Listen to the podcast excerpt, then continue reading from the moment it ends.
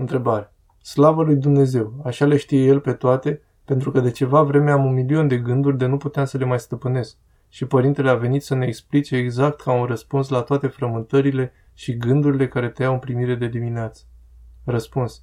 Acesta este de fapt rolul monahilor, de a trăi pe Dumnezeu cel pur imaterial și de a transmite mai departe rodul acestei trăiri. Întrebare. Odată când veneam de la școală și mă rugam rugăciunea lui Isus și mă uitam în jos, dar eu nu știam ce este în jurul meu și eram conștient, dar în mintea mea suna așa, Doamne Iisuse Hristoase, miluiește-mă. Atunci înseamnă că eu mi-am închis mintea în rugăciune? Răspuns, da. Când cu toate că ești conștient și nu dai cu capul de ziduri, de exemplu, mintea nu ia aminte la nimic altceva decât la cuvintele rugăciunii. Întrebare. Dar dacă gândul este paralizant, mă refer aici la gândurile de tristețe. Nu știu dacă ați pățit, părinte, dar mie mi se întâmplă adeseori să simt apropierea unor astfel de gânduri de tristețe care parcă îți creează un gol în piept. Că și eu vreau să iubesc pe cineva, că pe mine de ce nu mă iubesc, că și eu voiam aia. Ce să facem cu gândurile astea care vin la pachet cu tristețe și sufocare? Răspuns. Tratamentul din clip se aplică la orice fel de gânduri. Revezi acolo unde spun de rugăciune, ignorare, lucruri mâinilor, etc. De asemenea, în cazul tău, citește articolul Depresia, cauze și tratament și vizionează și cuvântul Curaj, cum să nu nebunim al părintului Teologos. Dincolo de asta, pe un palier mai jos, însă necesar, socotesc, este să asculți muzică ce să te ajute, o muzică ce dă curaj. Întrebare. Din păcate, dacă nu va trece la ortodoxie, nu se va mântui. Din păcate, nici cel care a jucat rolul lui Iisus Hristos pe pământ. Acesta este adevărul mântuitor și singura biserică a lui Hristos, unde găsim mântuire. Acesta este adevărul chiar dacă nu ne convine. Răspuns. Trebuie să punem puțin tel lucrurile în ordine.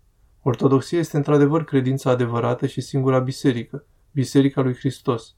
Toate celelalte religii sunt erezii. Dincolo de asta însă, mai există o forță care duce la mântuire, una foarte slabă, și aceasta este conștiința umană.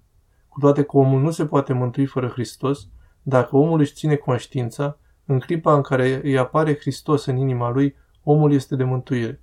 Aceasta s-a întâmplat cu Avram, care nu a fost ortodox, Sfântul Corneliu Sutașul, care întâi a fost vrednic să vadă minuni și arătări și după aceea a devenit ortodox, Sfântul Constantin cel Mare, care întâi a devenit sfânt și după aceea ortodox oficial, a fost botezat pe patul de moarte, și mulți alți mucenici care, după cum spune biserica, au primit botezul sângelui, adică au murit mărturisind pe Hristos, fără însă a fi încadrați oficial în biserică. Deci din cauza aceasta o sândim și anatematizăm toate ereziile. Pe oameni niciodată. Întrebare. Să fiți sănătos, părinte drag. Când vă ascult, mă doare stomacul. Aveți mult har. Răspuns. Mulțumim pentru cuvintele calde. Fenomenal. Pentru prima dată văd ca semn al harului durerea de stomac. Întrebare. Dar atunci când ne vin gânduri de judecată față de orice om, de exemplu, merg pe stradă și văd un om și imediat într-o clipă îmi vin porniri de judecată și mă cred mai bun eu. Nu mai am pace atunci și pare că nu pot să le ignor și zic într-una că nu sunt gândurile mele, dar tot mă stresez. Răspuns. Cum spuneam în clip, nu da atenție, efectiv. Lasă să treacă. Apă sub pod este. Ca să faci asta, zi rugăciunea Doamne Iisuse în continuu. Vorbește, discută cu Hristos. Întrebare. Mai plătind dincolo pentru păcatele spovedite și dezlegate de duhovnic pentru care am făcut canon? Răspuns. Nu. Păcatele spovedite se socotesc ca nefăcute. Nu te turbura din pricina asta.